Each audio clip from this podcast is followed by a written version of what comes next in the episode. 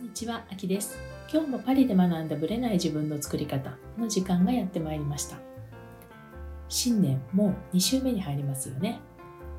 今日はちょっと私の近況を含めてお話をしていきたいと思います。実はですね、1月8日から3日間無料の3倍速で夢を叶えるノート術の特別講座を行いました。これはですね、まあ、ノートっていうものを知ってる人も知らない人にも、まあ、実際にノートを使ってどうやって夢を叶えるかっていう原則について、まあ、3つのポイントからお伝えしています。これはね、本当に、まあ、実際に特にノートを書いている人にとっては自分を見つめ直す、まあ、3ポイントになるかなと思うんですよね。なぜかというと、その3つのポイントが実際に自分ができているかどうかっていうのを見つめ直すきっかけになるかなと思います。で、その中でね、夢を叶えるための、まあ、そのレシピみたいなものをお届けさせていただきまして、実際に10日間のノート術のチャレンジっていうのをご提案させていただきました。10日間もやるのって思うかもしれませんけども、実際に一つ結果を出してしまおうみたいなつもりでえ10日間で設計しています。前回ね、チャレンジを受けた人いらっしゃるかもしれないんですけども、ダブってるとこも若干ありますが、もうかなりバージョンアップしているんじゃないかなと思います。もちろん原則自体は変わってないのでね、聞いたことある話もあるかもしれませんけども、まあ一回経験している人は、そういう意味では自分を見つめ直すために、まあ、行動をチェックしてもらうっていう形になるかなと思います。今回のね、チャレンジ、私にとってのね、まあ、特徴はですね、なぜ、まあ、7日間を10日間にしたかっていうことなんですけども、実際にこの10日間の中で行動してもらいたいと思ったからなんですよ。大抵の方は、まあ、すごい良かったとかね、いい話だったって、前回の時もたくさんのお声をいただいて、まあ、非常に充実していた7日間だったとは思うんですね。これは私も確信持って自分も自信を持ってお伝えできるとこではあるんですが、まあ実際にその後どうなってるかっていうところを見た時にね、やっぱり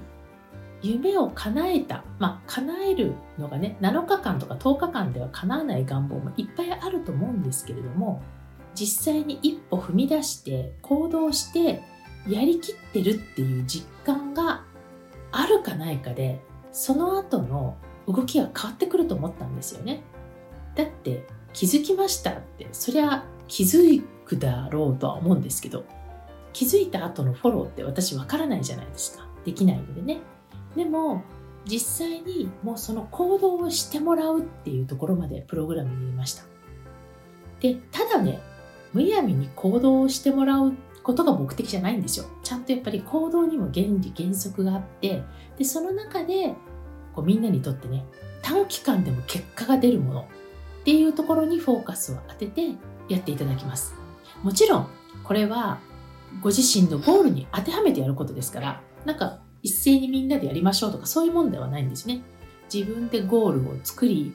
まあその叶えたい願望に対してまあいろいろワークもやっていくんですけども実際行動してもらう。まあ、その行動の指針になるような価値観のワークとかね、そういうのも入れてお伝えしようと思ってます。そういう意味ではね、かなりいい10日間のプログラムになってんじゃないかなと思います。もちろんやってみないとわからないとこはあるんですけれども、この1月の、まあ、まだ頭じゃないですか。スタートアップするためには、すごくいいタイミングじゃないかなと思います。実際にはですね、このプログラムはですね、1月16日から1、2月16日は月曜日なんですけども、こちらから25日の10日間です。非常に厳しいって思うかもしれないんですけども、時間的にね、とか、10日間も続けられるかしらって。これね、7日間の時もね、相当の人が思ってたみたいなんですね。感想で続けられるか不安だったって言ってましたけど、一回やってみたら、もうちょっとルーティン化して慣れてきて、やらないと、あるいは課題を出さないと、なんか気持ち悪いぐらいになってた人も結構多かったんですよね。なのでこれがなぜできるのかこれ一人だとできないじゃないですかこれグループの力なんですよねみんなと一緒にやってるっていうことがどのくらい自分の気持ちにプラスの影響を働かしてるかっていうのはこれね体験した人は分かっていただけると思うんですけども一人でねコツコツやるのはなかなかね辛いものがあるんですよ。人から励まされたりあるいは認められたりあるいはお尻を叩かれたりとかいうのがあることで動けるところもやっぱ人間ってあると思うんですよね。そういうところをまあグループという形を使ってでグループでやると1倍2倍3倍じゃないんですよ。2乗3乗4乗になっていくんですね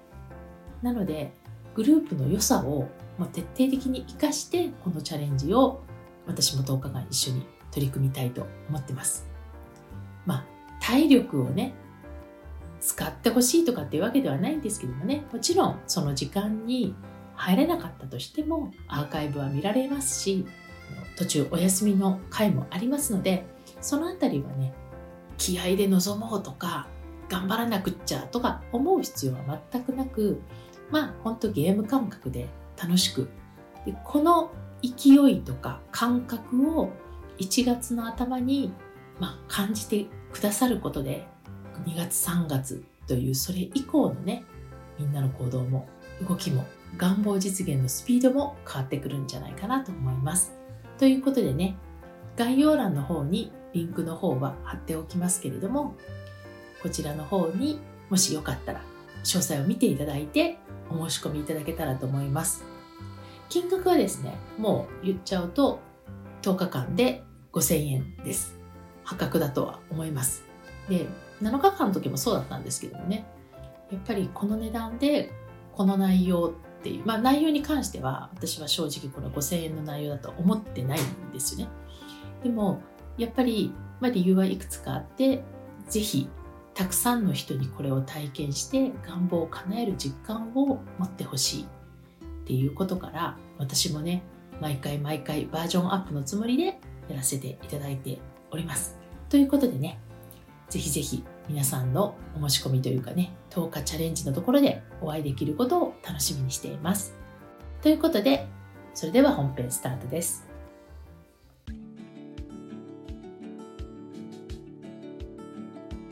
本編です。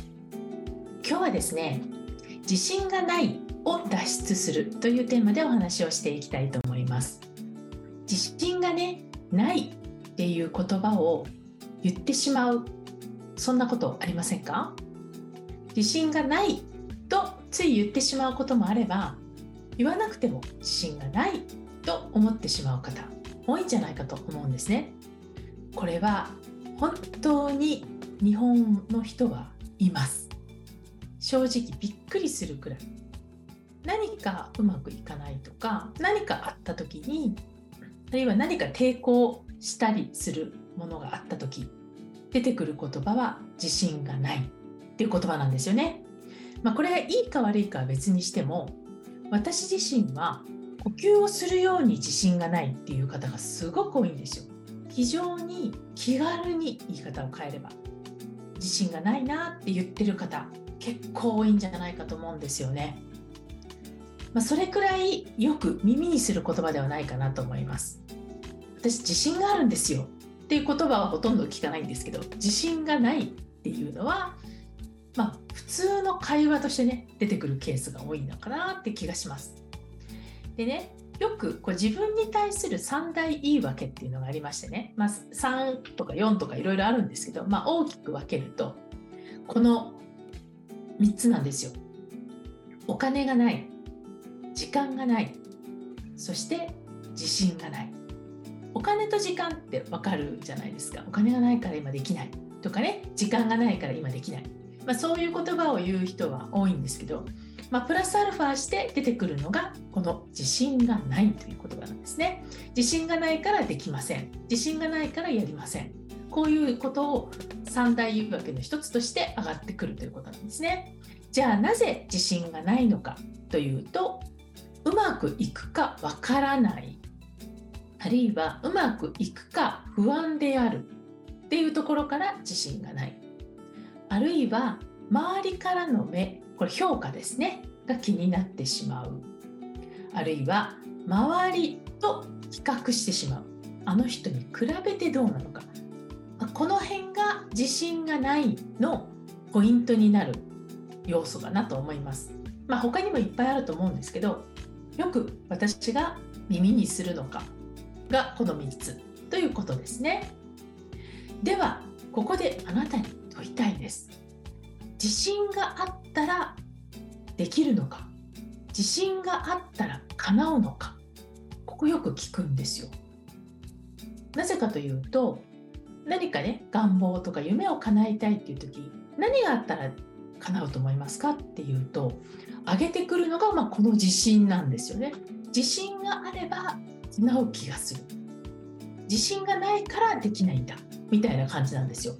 じゃあ本当に自信があったらできるのでしょうかということなんですよ。自信がない人は余計これ自信があったらって思うと思うんですけども果たしてそれはどうなんでしょうということなんですね。じゃあ聞きたいことあります。自信があったらじゃあ何したいの？ね、今自信ないかもしれないけど自信があったらどんなことしたいですか？何をしたいですか？っていうことなんですね。実はね自信があったらできると言ってる人も明確に自信があったら何がしたいかって言える人が案外いないんですよね。自信がないからできないで思考が終わっていてじゃあ思考自信があったら何をしたいかっていうところまで分かってる人が案外いないということですね。自信がないということで、まあ、思考停止になっているというわけです。つまり自信がないと言ってしまえばそれで終わりなのでまあ、やらない理由になっているつまり自分の今の状態を正当化しているということなんですよね。でこれはね、まあ、人にはよると思うんですけれども自信がないって私はね言わないんですね。言わないように決めたんですね。自信がないって意識するから自信がないんであって自信がないと言わないでおくっていうことを意識しています。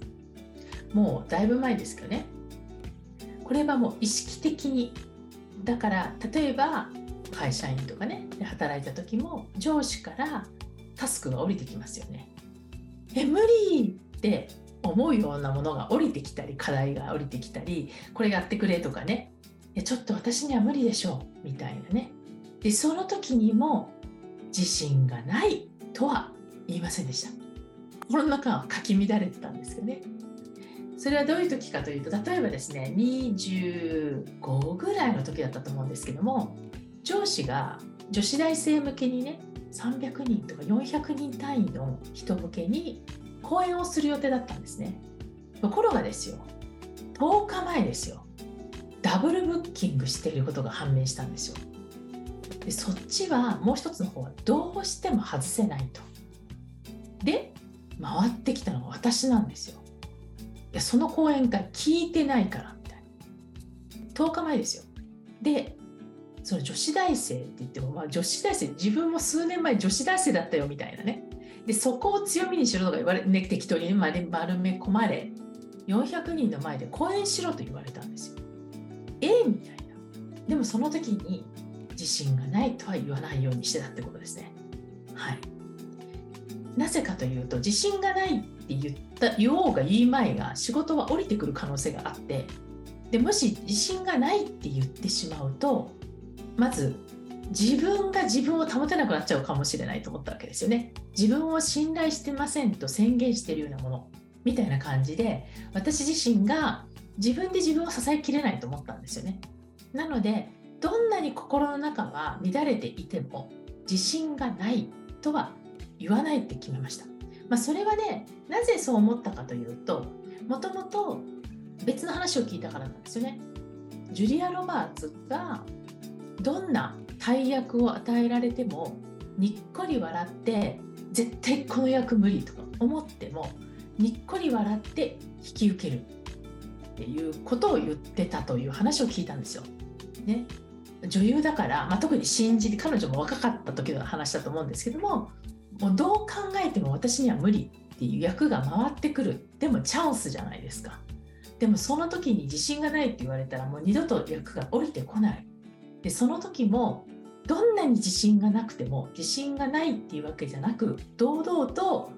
ありがとうございますみたいな感じで引き受けると言ってたんですね。でその話を聞いた時にあこれは本当に大事なことだなと私は思ってその話を真似しているっていう感じなんですね。でまあかれこれ何十年みたいな感じなんですけどなので自信がないって意識する言わないと意識するだけで全然違ってくるってことなんですね。で日本人の遺伝子これね世界的に見てもネガティブ遺伝子と言われてるんですよ。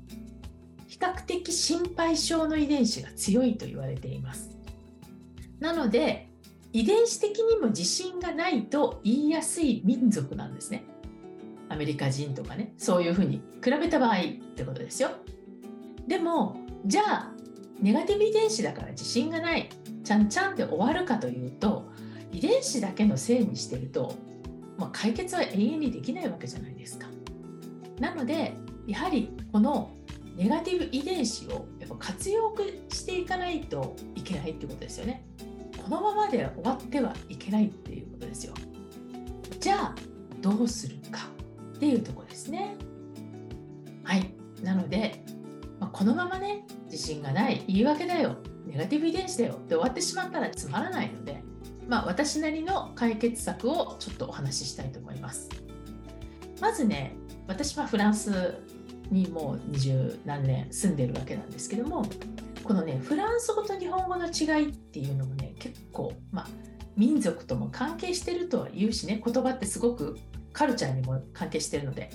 だからね、まあ、余計日本語ならではっていうところはあるんですが一応フランス語と日本語の違いを知ってなるほどこういうところを学べるんじゃないかっていうところは使ってっていいんじゃないかなと思うんですね。はい。でこの自信がないって、まあ、日本語だと普通に言うじゃないですか。でもねフランス語はありますよ自信がないという表現あるんですけども言葉としては存在していても人が言う時に自信がないっていう人はほぼいません自信を失ったとかね自信がついた上がった増えたみたいな言い方ねあってもないで存在そのものを否定することはないんですね。それはま自分のパーソナリティの時にま言う人もいるかもしれないですけどほぼいません。だから日本の人が息を吸うように、呼吸するように自信がないっていう感じでは全然ないってことですね。でもう一つフランスの教育から学んだことっていうのが私あって、まあ、私はフランスで教育を受けてるわけじゃないけれども子供を通してフランスの教育を知っています。で、ね、この自信のなさっていうのがね何と関係してるかなと思うとやはりね自分のことを表現するとかね伝えてるっていうことをどれくらいやってるかだと思うんですね。これね私思ったんですけども本当に幼稚園3歳から幼稚園行くんですけど3歳4歳5歳のこの幼稚園児でもあなたはどう思うか？あなたならどういうふうにするか？っていうあなたは何？っていうところを徹底的に質問するんですね。一般的にこうですよとかみんなでこうしましょうっていうんじゃなくてこれについてあなたはどう思うの？っていうことを。先生も聞くし親も聞きます。だから私はこう思う。私はこう考えるっていうのをちっちゃいながら一生懸命考えて伝えるんですよ。だから自己主張強めになるんですけどもこれはねちっちゃい時から私はこう思うっていうことについて真剣に伝えて頭を動かしてるから私はそうなんだそう思うんだっていうのが脳にしっかり入ってるんですね。なので自信がないっていう表現はしないんですね。自信がないっていうのは自分の立ち位置が不明確だからこそ出てくる言葉だと思うんですよ。まあ人によっては軸がないって言い方をすると思うんですよね。自分の存在意義っていうのがわからないとかね長所がわからないとか、まあ、でも日本人だって長所いっぱい言われるじゃないですか。でも自分でそうだって認識したり私はこう思うんだっていうことを伝えてでそれを否定しないんですよフランスは。あっそあなたの意見ねっていうので一応受け入れるんですね。で私がねフランスですごいなと思ったのは大人の会話のように子供に対しても接するんですよ。要は一人の大人みたいな扱いであなたはどう思うの？ってこう大人の会話をしてるような感じで子供と会話するんですね。だから言いたいことを言うし子供も突っ込んでくるしだからといって親が押さえつけることもないしあなたの意見はそうなのねっていう感じでねで子供とディスカッションをバンバンするみたいなね感じなんですよ。そうやって自分の意見考え感情これをしっかり認識して表現し伝えるっていう練習をしているから自分の軸もあるし自信がないっていう言葉を言わないんじゃないかなと私は思ったんですね。でなぜかというと日本っていうのはある時は自分のことを表現したりするけれどもどうしても周りの目とかグループの目とか評価とかそういうところを気にするところがあるじゃないですか、まあ、気にする社会というかね、まあ、そういう環境にあるじゃないですかつまり何言っても平気だっていう空気感がなく感じちゃうんですねそうすると今自分の考えてることっていいのかなって不安になるんですよ。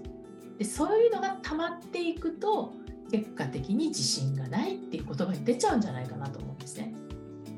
だって夢を叶えるとかね願望を叶えるって自分の願望じゃないですか。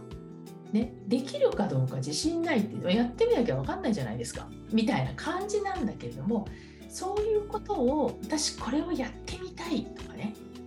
こういう考えなんですっていう機会がなかったために気づくと私の言ってることって周りからどう見られるんだろうみたいに思われちゃうんじゃないかなと思ったわけです。でこのね、まあ、今言った通りなんですけどあなたはどう思うの？とかねで日本でもあなたはどう思うのって聞かれるはずなんだけど私の感覚から言うと小学校1年生から変わってくる気がします。これは子供を見てて思うんですけどね。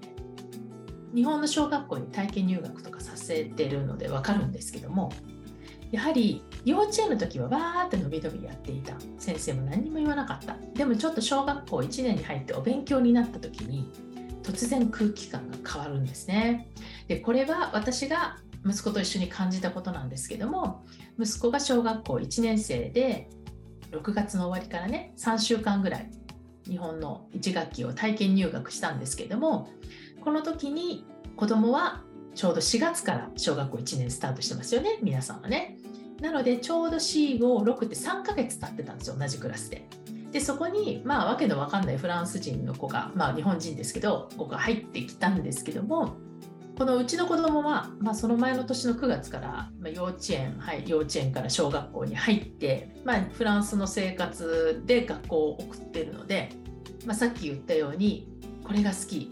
これは自分自分はこうしたいっていうのをはっきり伝えてました。でバンバン手を挙げるんですね。まあ分からないことがいっぱいあるはずなんですよ。日本の教育受けてないんで。でバンバン手を挙げてではいはいはいもともとまあ積極参加する子ではあるんですけど性格的に。バンバン手を挙げてバンバン間違えるわけですよ。でバンバン当たったのにもかかわらず分かりませんとか言っちゃうわけですよ。でこうみんながクスクスとか笑うわけで。でそういうのも全然気にしないわけ。でたまたま個人面談を先生とした時にちょうどみんな4月から4月はまだね幼稚園の延長みたいな感じでなんかこう伸び伸びしてたんだけれども急に、まあ、5月6月ぐらいにまあね勉強が進んでいくと人の目を気にしだして自分が正解じゃないと手をみんな上げなくなってしまったと。ね、でそこにうちの息子のような「はいはい」って手を挙げてバンバン間違えるとかね「はいはい」って手を挙げて「分かりません」とか答えちゃうそういう「え何言ってもいいんだみたいな 子が突然現れたらみんなの雰囲気が変わったと。で、まあ、そのうちの息子、まるまるくんが来てくれたおかげで新しい風が吹きましたって先生おっしゃったんですよ。で私はね何にびっくりしたって幼稚園までのびのびやってた子どもたちがわずか小学校1年で数ヶ月しか経ってない段階でこうなってしまうのかというね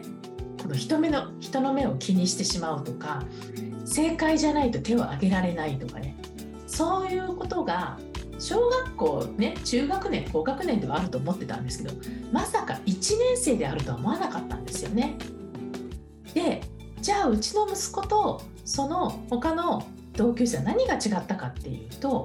どんな自分でもこれと思ったら言う。ね、あなたはどう思うのって聞かれたら分かんなくてもとりあえず手を挙げて私はこう思うと言ってみる。ね、もちろんそれが正解の時もあれば不正解もある。ね、で手をバーンと上げてしまったけどあら分かってなかったわみたいなパターンもある。まあ、ある意味自分をのびのびと表現してたんですよね。だからどんな自分でもこれが好きこれが自分これが自分なんだ自分はこうしたいんだっていうのを頭の中で作って表現して伝える練習これをするかしないかじゃないかなと思ったんですよ。ね、これを言い続ける人生と自分の意見を言わずに周りの人の意見に左右されていく人生どう変わっていくでしょうってことなんですね。周りのことを気にしてしまうとますます言えなくなると思います。まあ、すぐに小学校1年生で言えなくなっちゃってるんですね。でこれは大人も全く一緒だと私は思うんですね。自分をもっと表現し伝えていきましょうと私はお伝えしたいです。で伝える場所これも非常に大事だと思うんですね。誰に言ってもいいわけじゃなくてやっぱりね自分のことをきちんと聞いてくれる人受け入れてくれるっていう場所は必要かもしれません。だけれどもアウトプットしていかない限り、まあ、これを私はアウトプットって呼んでるんですけど自分自身を表現することをしていかない限り全く変わらないってことなんですよ。でこの表現していく練習が最終的には私は自信にもつながっていくんじゃないかとですね。だから何か成果物を出していくっていうことももちろん大事なんだけどその成果物が完璧じゃなくっても表現していくことが大事なんですよ。これは自分の意見でもいいと思います。なので一番大事なのは結果的にトレーニング。練習あるのみです。同時に傍観者にならないってことですね。人が言ってるのを黙って見ていいですねその意見で終わるんではなくて私ならこう思うっていうところをきちんと考え自分で伝えるっていうところをぜひお願いしたいと思います。はい、これをやるだけで全く変わってくると思います。なので自分に自信がないなそういえば自分のことを表現することをしていなかったなかなかできないっていうまあちょっとね思い当たる節がある方は是非ここを意識してトレーニングしてみることをお勧めします。必ず、まあ、必ずと言い切ってしまってはいけないんですけどもでも変わるのは保証します。はい、ぜひここをね意識して自信がないを脱出していきましょう。ということで今日は終わりにします。ありがとうございました。いつも聞いてくださりありがとうございます。この番組は日本時間の毎週木曜日の夜配信されています。同じく木曜日、日本時間22時から30分 Facebook グループのパリ式願望実現ラボというコミュニティで中間ワークのライブを行っています。こちらはノート術の実践ライブパリ式願望を実現するためのマインドという願望実現が加速するコミュニティです。アーカイブでももちろんいいのですが、ライブで参加されるとより効果が高いとの声をいただいています。時間が合う場合はアーカイブよりライブでぜひご参加ください。参加されるとノート術の教科書というプレゼントや他の特典もついてきます。パリ式願望実現ラボは概要欄のリンクからぜひご参加ください。よろしくお願いいたします。